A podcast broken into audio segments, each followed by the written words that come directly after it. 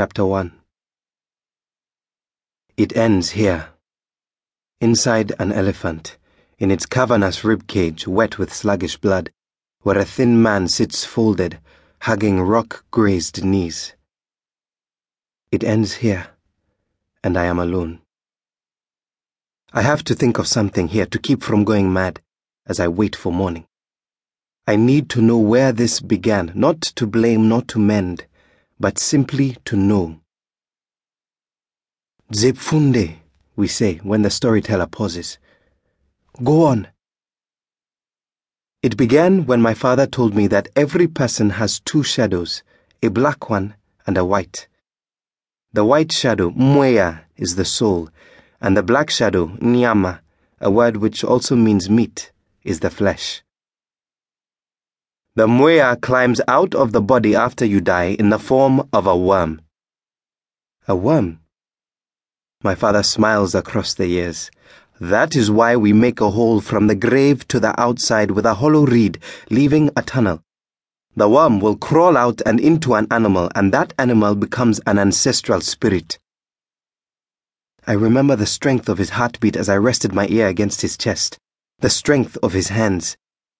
The spirits of chiefs become clan spirits, Mhondoro, powerful lions and protectors of our people. That is us, I say. Our totem is Shumba, the lion. That is true, but a totem animal is a different thing from a Mhondoro, said Baba. A totem animal protects just the family. The Mhondoro works for everyone, and they come only from the spirits of chiefs and of their sisters. That is how I learned from my father that sisterhood is a powerful thing, family more powerful still. Carrying on the family line is everything. If you do not have children, you cannot become an ancestor yourself, watching over the family and accepting their offerings. I shift my weight and sit cross legged now in the congealed blood. Cross legged because I am a man, taught to be a man as my father was taught. If you have the misfortune to be a woman, you must hold your legs straight in front of you so that no menstrual blood can escape to redden the already red ground.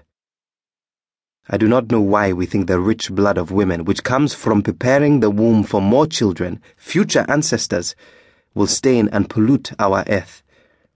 It is already polluted with the blood of men and boys, women and girls killed in battles and in other less noble ways. Nevertheless, this is what we believe. It is difficult to be a woman, and I am only now realizing quite how difficult.